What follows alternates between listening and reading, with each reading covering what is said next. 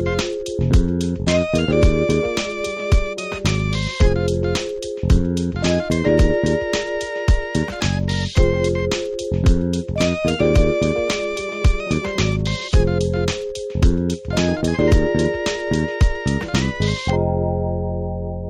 to look at an entire verse tonight, which would be good. Um, all of the third verse. So uh, let me just, we'll put on the screen just the first three verses so you can kind of get a get the thought flow together. Um, so in verse one says, "The Lord is my shepherd, I shall not want. He makes me lie down in green pastures. He leads me beside still waters. He restores my soul. He leads me in paths of righteousness for His name's sake." Okay, verse three is our verse for tonight. Um, the first two verses, uh, just a quick summary, is basically the fact that Jesus is the star of everything. Uh, Jesus is the hero of this psalm. He is like the focus is on the shepherd. Um, it's not this the glorified life of a sheep um, in the, in the shepherd's care. Although that's that's a part of it. Is look how look how good we have it. Um, but how good we have it is supposed to just point back to the goodness of our shepherd. And so uh, he is he is the focus. Um, David is um, is saying, because of who my shepherd is, I, I just I don't lack anything. I don't. I don't There's nothing in life where, or he just he doesn't leave me hanging on on stuff. Um, I I have all the food that I need. I have all the water water that I need. I have the protection that I need. His presence is there, and when His presence is there, it changes everything. Um, and and so David's just he's just amped, you know, really in this psalm. Um, so in verse three, uh, he continues that um, Jesus Jesus is still the hero, the focus of this both parts of this verse. Uh, he restores my soul. He leads me in paths of righteousness for His name's sake. Um, so that that part is still still there, and He refers to Jesus. And so um, in the first part, let's kind of look at it. He restores my soul first. Uh, the word soul there is not, it's not soul like we typically think of soul, in the sense the, of like, you know, that immaterial part of us that is our actual real identity, that when our physical life ends, uh, our souls go to be with God, or to be uh, separate from God for eternity, kind of thing. Not soul in that sense.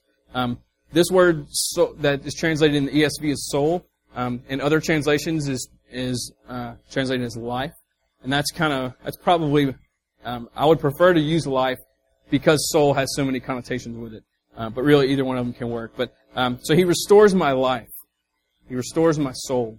Um, he uh, the The idea behind restoration, I was kind of looking in a different how different people uh, define this this term in Hebrew and stuff, and and you know, restore is a good one, renew is a good one. Um, one of the explanations that I heard that really, like, as soon as I read it, I was like, that's it right there for us. Uh, said um, to to return to the point of departure, to re- return to the point of departure, you know. So if you're, you know, if you're you're driving somewhere and you aren't really sure where you're going, you turn off the main road, you go and you make a couple of wrong turns, and you, you remember what they taught you in Sesame Street: when you lose something, you retrace your steps, so you like turn around and you go back and you kind of work your way back. It, it's a return to the to um to where things went wrong, to the point of departure. You go back to that, like, okay, I know up until this point I was okay, and then this is where things went wrong, so you work your way back to that point.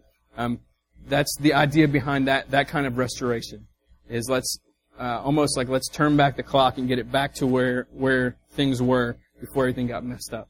Um, David is saying that uh, that that is that is what God does in his life. He um, he takes his life and brings it back to the point of departure where things started to go wrong.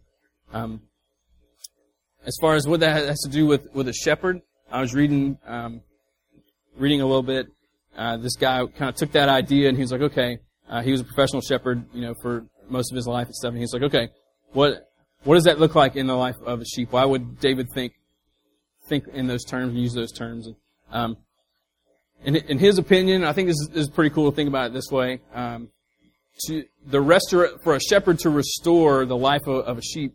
Um, in, in his example was was uh, the fact that sheep sheep are kind of they're kind of round, you know. And, uh, and certainly, like, the, the more you're feeding them and all that kind of stuff, like, you want, you want big sheep. And when they get big, they get round. Um, and when they're pregnant, they're they're even more round, you know. And and a part of what happens uh, for those sheep is uh, they'll they'll get they'll bed down, you know. Remember, he makes me lie down. Uh, but sometimes when they lie down, uh, they you know maybe there's like like a little indentation in the ground nearby they weren't aware of, or a little ditch or something, a little trench uh, or hole or something like that, or maybe maybe just just because of their like rotundness, or maybe you know because they're pregnant or whatever. Sometimes they're laying down, and they go to get up and they can't. And they end up like rolling over, and uh, so for uh, for a sheep to be um, needing to be restored, they're they're literally laying there on their back with all four legs in the air, and there's nothing they can do. Like they're not like they can't like start doing one of these, you know, like I don't know. There's no momentum. There's no whatever. I don't even think they're probably smart enough to do that. But but when a when a sheep when, when the sheep is is lying there, legs.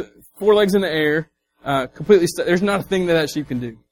The other ones don't come in and like nudge it and kind of help it out. There's no like, get a plank and like, manu- like kind of wedge it, or there's no, there's, it's just, it's just stuck.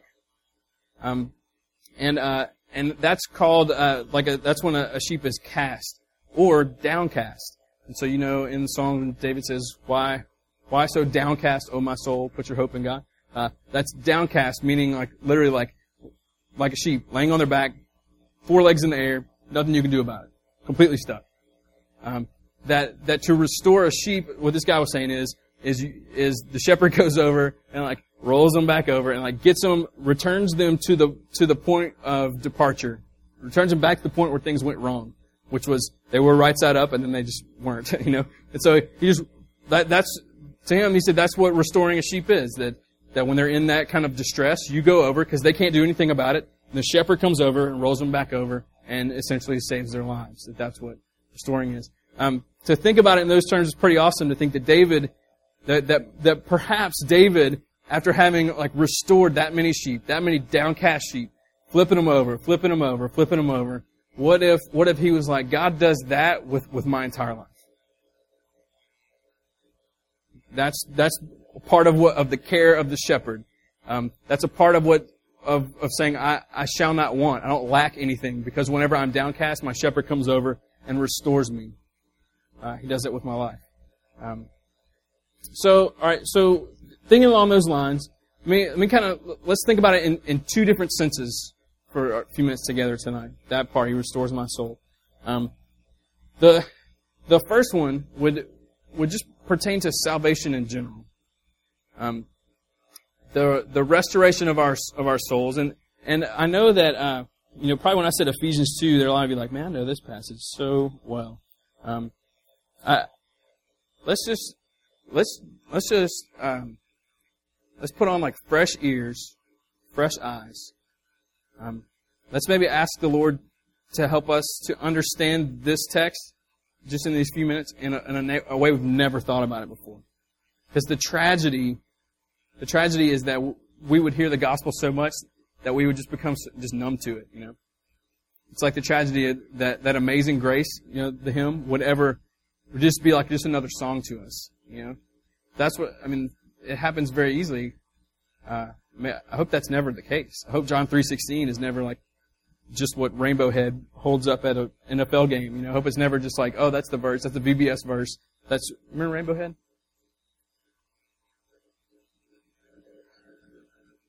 May, may we never take those things for granted, uh, or whatever. Uh, let's let's think of, of the restoration of our souls in the sense of salvation. Look at the Ephesians two, verse one. Um, and you were dead in the tra- in the trespasses and sins in which you once walked. Uh, I, that that in and of itself does a, is a pretty good explanation. You were you were dead in in your sins. Um, as far as Does Jesus bringing us back to the point of departure? For for Christians, we would we would say that that's Genesis chapter three. You know, that's when everything went wrong. That God puts Adam and Eve in this garden, says you can do this is for you. You work this garden, you take care of, of the animals, you take care of everything, eat of any tree that you want, just don't eat of that one tree. If you eat of that tree, you're going to die. And things the point of departure was things went wrong when they just thought, um, we know better than God does. And yes, they were tempted by the, by the Satan and stuff like that, but ultimately it was their decision to go with what they wanted to do. Scripture says they it was it was appealing to the eye. And so they made a choice, and that was the point of departure. Um, and and so when God said, "If you eat that tree, you're going to die," and He was right. Uh, the spiritual death was instant; the physical death was eventual. Um, but they died right then. That's that's when what happened. So Ephesians two verse one, and you were dead in the trespasses and sins. That really started for us at the beginning of time, from our very first parents, Adam and Eve. Um, and so they had kids, and they they gave to their children the gift of life, uh, but the curse of spiritual death. The gift of physical life, the curse of spiritual death, um, was passed on and on and on and on. Um, And so, uh, generation after generation after generation, same thing. Physical life, spiritual death. Uh, and so when you were born, um, your parents uh, gave you the gift of physical life and the curse of spiritual death. Uh, that's what, that's what we're born into. Um, that is pretty terrible when you think about it. And a part of what made the spiritual death so difficult was the fact that, that they were, that God separated them from Himself. Because Him just being holy and being completely, like, His holiness alone, His complete otherness, His you know, no sin, completely pure, His just the magnificence of the Lord would destroy them if they stayed in the garden, if they stayed in His presence, because His presence destroys sin, just like light destroys darkness. I mean, it's the same, same exact thing. And so um, He came up with this plan, and a part of the plan was to separate them and to launch this plan forward of, for them to, to have kids and them to have kids and for the, the gift of life to continue and for the curse of spiritual death to continue, because He had a plan uh, to, to remedy the whole, the whole deal. And so uh, you and I were born in, in that situation. We were born, I think, to go back to the sheep me, like metaphor deal. I don't know if it's a metaphor or not. Go back to the sheep deal. Um, our, like we were literally, we were born in that downcast situation. Okay, um, four legs in the air. On the back, nothing you could do about it. Spiritually, there's you couldn't, you can't change that situation, just like those sheep can't change their situation. Um, and so, uh, to go back to the text, uh, and you were dead in the trespasses and sins in which you once walked, following the course of this world, following the prince of the power of the air, uh, the spirit that is now at work in the sons of disobedience. Among whom we all once lived in the, here it is, the passions of our flesh, carrying out the desires of the body and the mind, and were by nature children of wrath, like the rest of mankind. Okay, so everything I just said, he just said it more poetically and much, much better, much, much better than that. Um, so that's that's the situation. Like that's that is um, a picture of hopelessness and despair. Now, not everybody would see it that way, because there are a lot of folks who are like, who are like, who cares if I'm spiritually dead? I'm physically alive, and I'm gonna, I'm gonna like live it up, and and I get that, you know. I think we all understand that.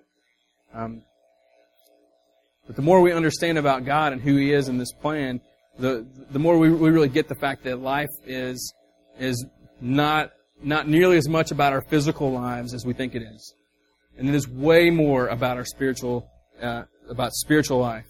Um, and once you realize that that is that's what's real. This physical life is temporary. Um, God uses it. God wants to bless us. Like He wants good goodness in this physical life. But what He really wants is that trajectory into eternity uh, of our hearts. Like that's that's what's going on. And so, um, so verse four is where we where we see that restoration. He restores my soul in the aspect of salvation. Uh, it says, but God, being rich in mercy, because of the great love with which He loved us, even when we were dead in our trespasses, made us alive together with Christ. By grace you have been saved.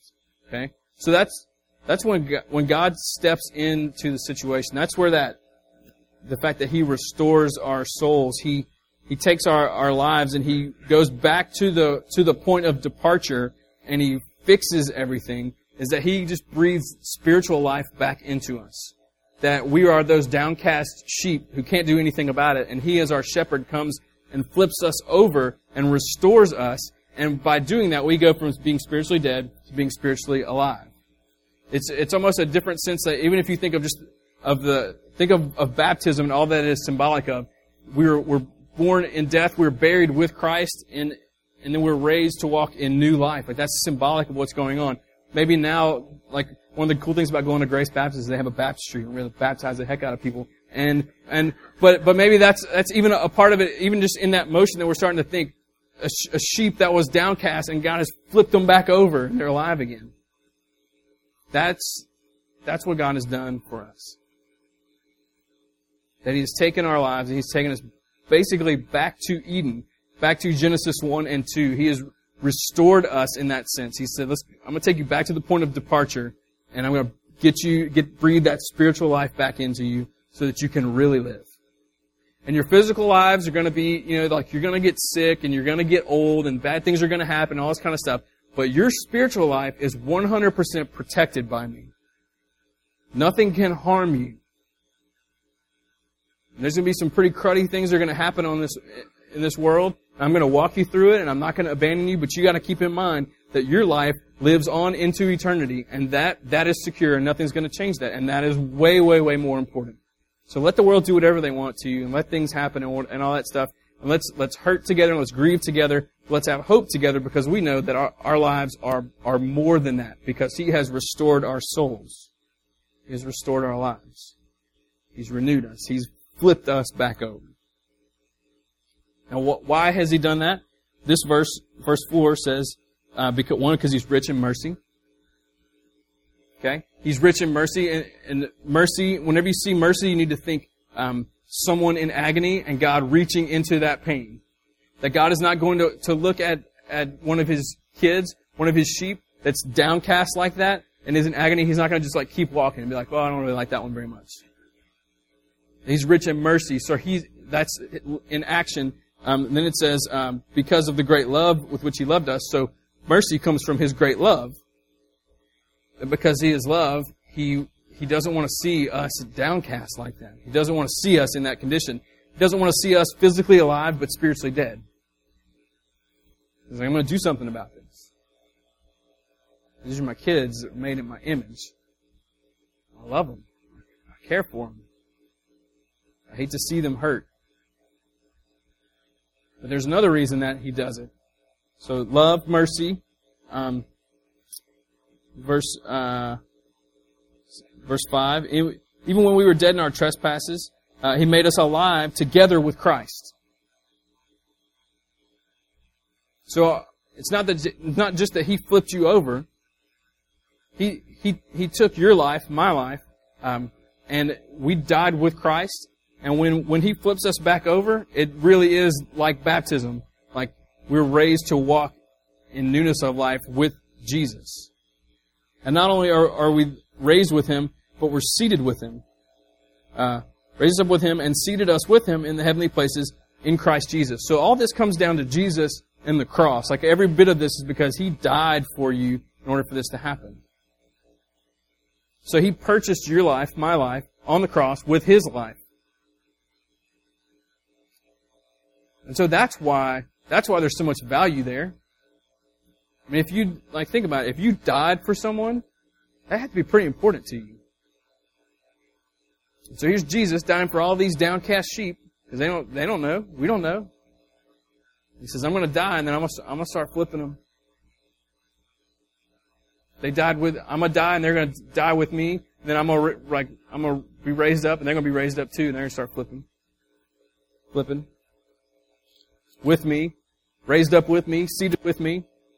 Reign forever with me, subdue the earth with me, my kids at my table, taking on my name, my kingdom, my rules, my way. But they're, but they're in. They're in. They're, their name is on the inheritance. They're, they're part of the family. And so, when we look at verse seven, it does all this. Here's this, this this new reason. In addition to all that stuff, it says, so that in the coming ages He might show the immeasurable riches of His grace in kindness toward us in Christ Jesus. Okay?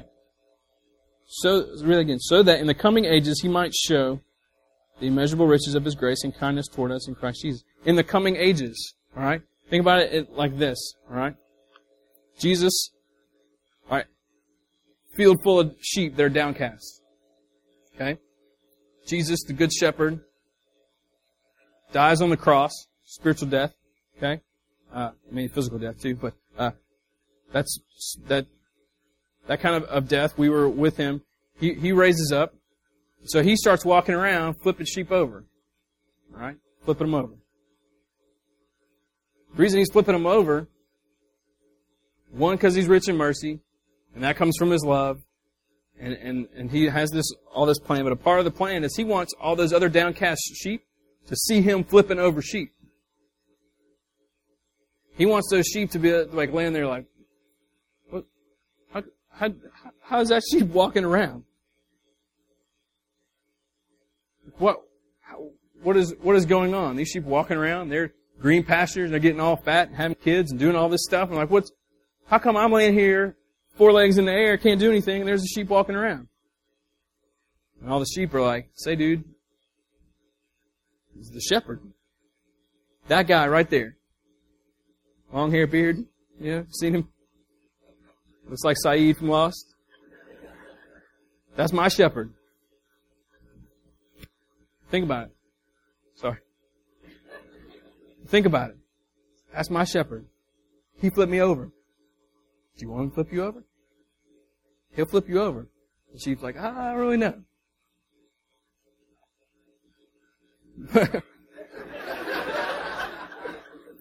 I don't really know.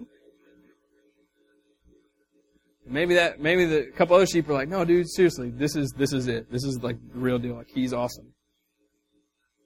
Maybe the other sheep are going like, like so. The other sheep start talking maybe about how good He is, how good He is. He's showing. Can we put that verse back up? Is it, this is the the show in the in the coming ages. He might show the immeasurable riches of His grace and kindness towards it. He's showing it to the other sheep. These sheep, they're laying down. Maybe the other sheep are, are, are like talking to the ones laying down and be like, well, hey, let me ask you this. Are, are you hungry? Like, yeah, I'm, maybe I'm hungry, but I don't really even know why. I don't even think I'm hungry. Uh, no, I'm, I'm, I'm hungry. I could eat, you know. Like, I don't I don't even know why what I'm hungry for. I don't really know what the solution is. Like, I'm telling you, our shepherd, like, that's that's that's what you need. That's what you're hungry for. That's what you're thirsty for. It's the shepherd. It's the shepherd. It's the shepherd. And the whole time, Jesus is there flipping sheep over, being like, see this? Everybody see this? Oh, watch this one. You you you guys think this one might be a lost cause? Not me. The world overlooked this one. Not me. Remember the Beatitudes? Blessed are the poor in spirit. Right? Blessed are those who mourn. Right? We have all these all these things in our world where we think that like God's mad at people and this and this and this, and Jesus is steady, flipping those lives over, flipping those lives over, flipping those lives over. Why? To put it on display for every sheep on that hillside, like I'm the good shepherd and I will flip your life. He wants to demonstrate it. He wants to show it. He wants the world to look at your life and my life as a sheep that was once downcast, is now up, and here we are. Here He's leading us to green pastures and still waters, and we don't lack for anything. And the whole point of it is the whole point of this song. So it's be like, look at the shepherd. Everybody look at him. You who are downcast, this guy loves you, died for you, wants your life to live on forever with him in his kingdom, part of his flock. Last, last couple of verses. Verse eight, for, it is, for by grace you have been saved through faith. Through, through faith. This is not your own doing. It's the gift of God. As awesome as you are, you cannot take your soul that is downcast, four legs in the air, and flip yourself over. It is the gift of God. Pure grace. No work on your end. The goodness of the shepherd coming into your life saying, hey, let me, let me do this for you. Let me die for you so that you can live. When you live, you, just, you, you live for me. You live with me. You live from me. You live for me. And the last verse, not as, not as a result of works, so that no one may boast. Okay. ten, for we are his workmanship, created in Christ Jesus for good works, which God prepared beforehand that we should walk in them. These good works that we're walking in. Oh, man. I should have preached two weeks on this. Um, the good works that we're walking in, all right? Go back to the twenty-third Psalm. You think about that. He leads me in paths of righteousness for his name's sake. He leads me in paths of righteousness for his name's sake. We just talked about good works that God has prepared in advance for us to do, all right? Paths of righteousness. Think about righteousness in, in, in these terms. Um, God, God is holy, and all his actions are righteous. So his actions are consistent with his holiness. That's what, that's what, that's, to me, the easiest way to understand righteousness. Okay? Holy, holy is, is about being, and righteousness is about doing. And so we're striving for righteousness, that all, that our, our actions, our words, everything about us is consistent with the holiness that Jesus has, you know, ob- obtained for us. And so, um, I, I read this somewhere one time, I can't even remember, but, uh, if, if you think, in ter- think about like the sun, like the sun is the sun. That's holiness. That would be holiness, okay? Just the fact that the sun is, it is the sun. The righteousness of the sun would be the fact that the sun always acts like the sun. It's always, it's always putting out light. It's always right there at the middle of the, of the universe. It's always, like, everything's orbiting around it. It's, it, for, on an earth, from an earthly perspective, it always rises. It's always there every day.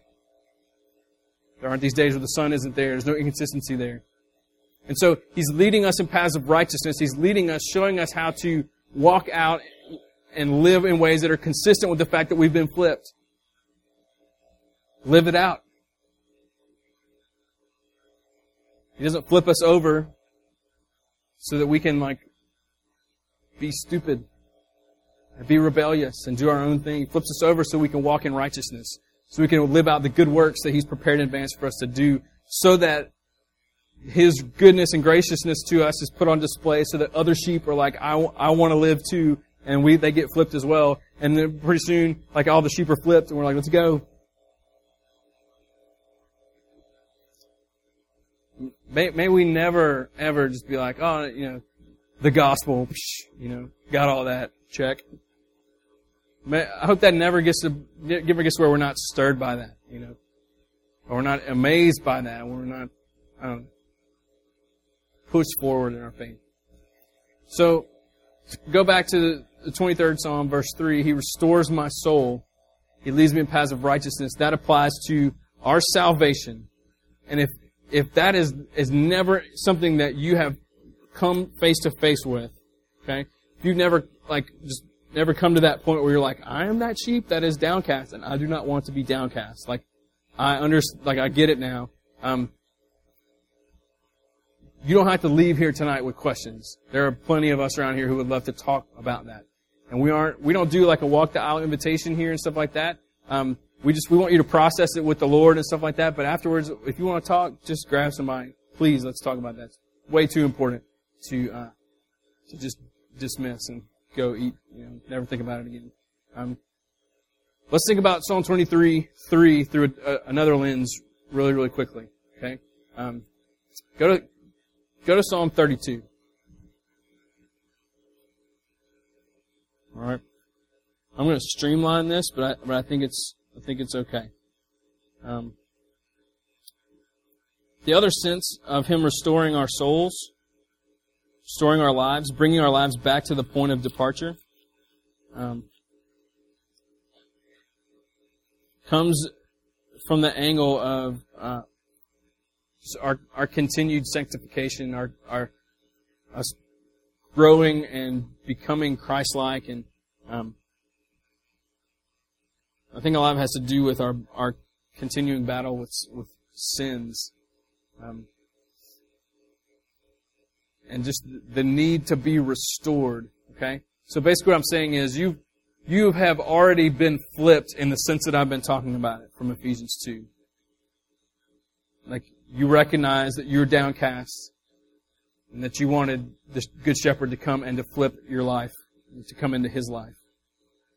So that's our, that's happened. So now you're living life, and he's been leading you down paths of righteousness for his name's sake and all that stuff. But there there come points, I'm just going to go with the sheep thing for a second. Uh, there come those points where he's leading you in paths of righteousness into green pastures, still waters, all that good stuff. And yet we still think that we know better. So we're like, no, I'm, I'm going to I'm gonna go find my own pasture somewhere. Find my own water, find whatever. I'll do my own thing.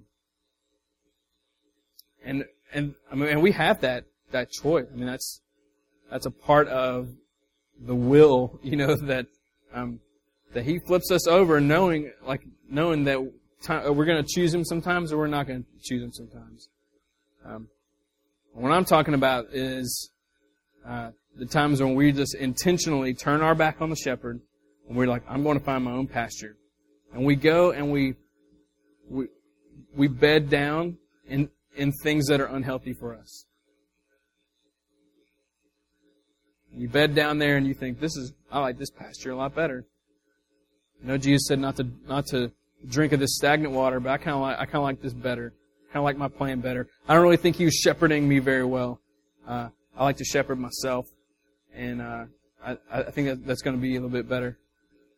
How you doing, Marilyn? Marilyn Baptiste, everybody. Uh, we, so, so we go, we find, find this other weird pasture, you know, we bed down. Next thing we know, um, we're downcast again. Okay. Not, not in the sense that Ephesians two has been undone. That's not what I'm saying. Okay. I think that there's a, a keeping power of the Spirit that happens. We didn't save ourselves, so we're not going to undo that necessarily, but what I'm talking about is like you are, like you are a saved saint, but you just w- are just willingly being rebellious in some areas, and you have settled into those those ways. The next thing you know, you are downcast in, in a different way, but but you feel stuck. You know, those sinful patterns have got you just really feeling like those sheep, legs, four legs in the air, nothing you can do. Don't know what to do next. Frustrated, tired, irritated. And I, I know in this room that there are people who are like, that's me. And there are some people who are like, that ain't me. But that maybe that's even more you, you know? And, and there are different things we could bed down in, you know, but like I said a couple weeks ago, most of them, are, they're going to come down to, they're come down to pride, of thinking, just thinking we know better. So come down to idolatry, of, of thinking that, that something or someone is going to, is going to fill those voids for us. And so we're, we're looking to someone besides the Lord for whatever, for contentment, for whatever. And I know, I know this, uh, this congregation well enough to know that there are, there are prideful, idolatrous sheep among us. And I'm not ex- excluding myself. I'm not saying, I'm not pointing at y'all, I'm saying among us. And there are a lot of, lot of ways that I know that's true, but the, the, basic way that I know it's true is is because we we spend enough time in community together to to hear the pride, and to hear the idolatry, and to experience that in each other's lives. And and you guys have heard it from me, and I've heard it from you, and it's it's an issue. Um, and maybe the maybe the the most prevalent thing that I sense at the ring right now, uh, and this is not at all this is. This loving, this let me just put this lovingly. Uh, I think there's a ton of just apathy right now among us. Um, just, just don't care. You know, like, you know, no, I love Jesus. I do. I love him, but, but our devotions say otherwise. You know. Um, Our, I don't know, our downcast state says otherwise. You know? Um, I'm not at all just being like, hey, things are terrible. It's, it's not that all that things are terrible. I just I know we're we're struggling right now. Um, not everybody, um, but there's a sense of it that's there, and and I think you can feel it. Uh, I think you can probably sense it in your in your community groups. I think you sense it in your friend groups. That there's, I think a lot of it comes down to the fact that we, whether we know it or not, we've been we've been bedding down in pastures that are not a part of the paths of righteousness that Jesus has led us down. Um, and so, so what do you what do you do? You know, that's that's always the question. It's like, okay, well, what I'm here. Well, there. There are two ways, um, two things that, that shepherds do when their when their sheep are downcast. One of them is uh, apparently they're always counting them. And so, you know, in Luke fifteen, you know, there's the there's the parable of the lost sheep. That's where it comes from. Like, how did he know he had he was missing one out of a hundred? Well, apparently shepherds counted them constantly, and if you came up short, you went to go find the one. And so the one that he was going to look for Uh, was probably downcast, laying in the field somewhere, you know, like unable to do anything. And so some of that is the responsibility of the good shepherd comes in and, and seeks those who are hurting. And for some of you, Jesus has been seeking you. He, I mean, he's been aggressively coming after you on Sundays, in community groups, and on times when you're driving around, maybe times in your private time with the Lord or whatever, just random ways. He's been pursuing you, um, wanting to bring you, to flip you over out of that downcast state. Um, another way that shepherds do, though, is they is they listen. Um, the sheep, you know, of course, they're noisy. You know, they're always baying and stuff, uh, uh, or ble- bleating. You know, is one of those things. But um, when the when the When the sheep flips over and gets stuck, they start they start to holler. And it's, you know, like, I, I'm not at all trying to say, like, sheep and babies are the same, so please don't attack me. But, like, you know how like, parents talk about, you learn, like, different cries? You know, there's the I want attention cry, there's the I'm hungry cry, and there's the, like, I'm in physical, like, I'm really hurting cry. Um, apparently sheep are, uh, are similar in the sense that you can, you can tell them hollering out just because that's what they do, as opposed to the fact that they're they're downcast. They start to holler. Maybe they don't even know they're hollering for the shepherd. Maybe they're just freaking out. The shepherd hears that, and he goes and he responds to the the sheep that's calling out. Um, I think I think that's like the combination of those two things uh, is is what is needed for us. That if if Jesus has been pursuing you, then like he's gonna. You need to let him, okay? But if you don't feel like he's been pursuing you, then you got to holler. Because in both of those scenarios, the way that Jesus works as a shepherd is is he wants the sheep to say, like, I want you to flip me over, you know? Like, I want you to restore me. I want you to return me to the point of departure. I want you to bring me back to where things got so messed up for me. I don't know what to do. I'm completely stuck. We have to be willing to verbalize that. He he wants us to speak that out. Psalm thirty-two, as I close. This is David working through some more stuff. It says, Blessed is the one whose transgression is forgiven, whose sin is covered. Blessed is the man against whom the Lord counts no iniquity, and in whose spirit there is no deceit. Check this out. For when I kept silent, my bones passed away through my groaning all day long. For day and night your hand was heavy upon me. My strength was dried up as by the heat of summer. Okay? He's saying, basically saying is like, I was, I was silent and I was miserable. I didn't cry out to God. I didn't cry out to people. I just sat there and sulked. You know, I was the downcast sheep in the wrong pasture. And I was too prideful to say, like, I've messed this, this up. I need, I need to be restored. I need to be flipped over and brought back to the point of departure. Too prideful, whatever. And he's regretting, regretting that. And then he has this shift. Look at verse five. I acknowledged my sin to you, and I did not cover my iniquity. I said, I will confess my transgressions to the Lord. And you forgave the iniquity of my sin. He's saying, I'm not, I'm just not going to be quiet about it anymore. I don't mean that we have to like scream at the Lord necessarily, but we, I think we do have to verbalize those confessions and that repentance. So we have to say, I'm stuck. I don't know what to do. I've messed this up. Only you can fix this. And we let Him bring us back to that point of departure. The reality is that the Good Shepherd, He's not like looking for you like this. He's standing over you. He always has been. He's, he's right there. He wants us to be the ones to cry out and to holler for Him.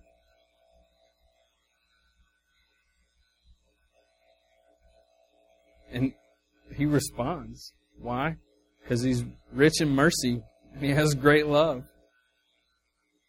And He wants to put on display His goodness through your life, through my life.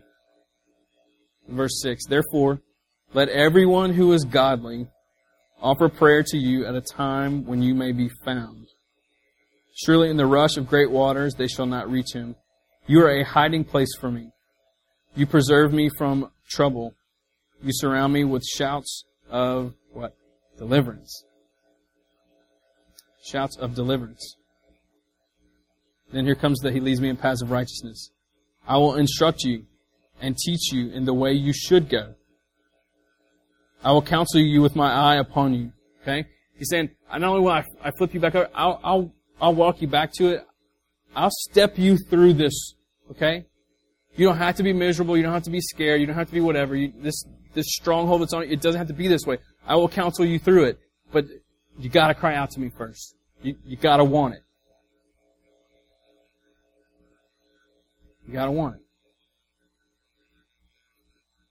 This is a weird verse, verse nine. Be not like a horse or mule, without understanding, which must be curbed with bit and bridle, or it will not stay near you. I think that's really saying, like, you're not a dumb animal. Okay? You're an image bearer of the Lord. He gave you a brain. He gave you a will. With that brain, you can see the goodness of the shepherd. We don't have to put a... a bit in your mouth and drag you around. He's like, but I, I want I want you to choose for yourself. Verse ten, many are the sorrows of the wicked, but the steadfast love surrounds uh, the one who trusts in the Lord.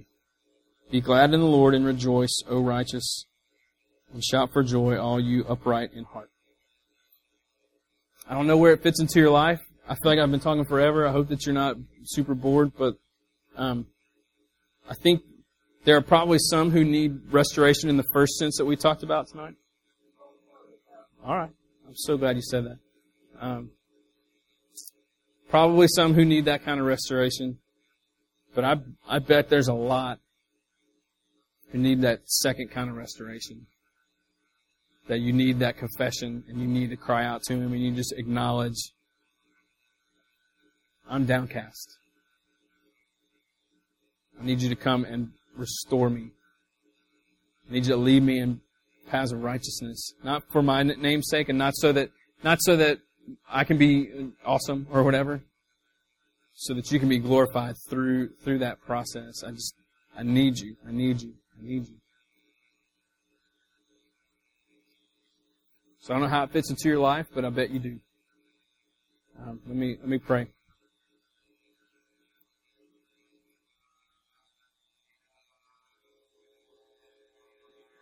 Jesus, I, I, I ask that you would that you would help us to sense the nearness of our shepherd in these moments, and uh,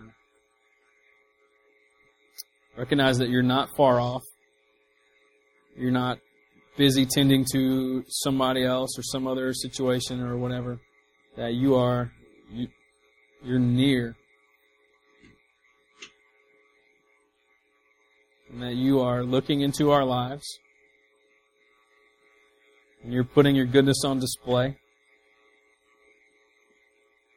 And for some in this room, you're leading them down paths of righteousness and they're following, and we celebrate their obedience and pray that you use their use those lives to to draw more sheep in. Um, and for but for those who um, who have, have never had that first kind of restoration, I pray that you just, you just draw them. Help them to cry out to you and say, I want, I want you to be my shepherd. And for those who are here tonight who, who feel downcast in this, in that second sense, who sins of pride and idolatry, sins of, of, of apathy or um, materialism or being self-centered or, uh, I mean, just all the things we could name, the things we've been bedding down in. I pray that, that you would, that they just be able to sense the approach of their shepherd tonight. And just his goodness, your goodness, just whispering hope, and that offer to, to turn them right side up, to bring them back to the point of departure. God, that that would, would happen in my life, that would happen in all of our lives. That we wouldn't just be content in these weird places that we find ourselves.